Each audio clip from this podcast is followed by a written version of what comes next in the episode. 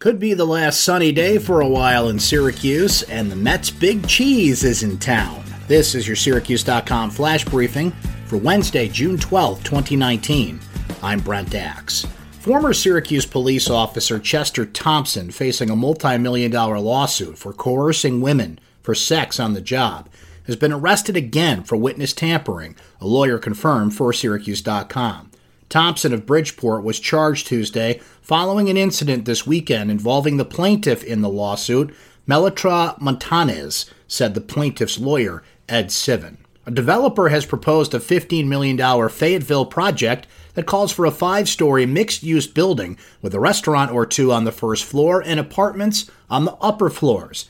Village planners have tentatively recommended approval of the development, which would have 42 luxury apartments. The target market for them is likely to be millennials and people who have just retired and are seeking an urban like setting in the eastern suburbs.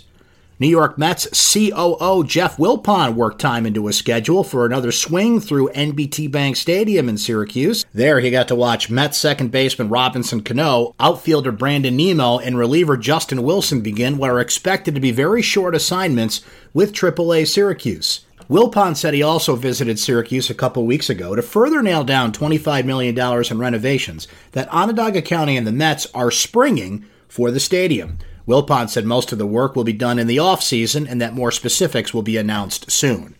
Well, enjoy this sunny day here in central New York. Could be the last one for a few days. The high should be about 77 degrees. That's your Syracuse.com flash briefing for Wednesday, June 12th, 2019. I'm Brent Axe. Have a great day, everyone.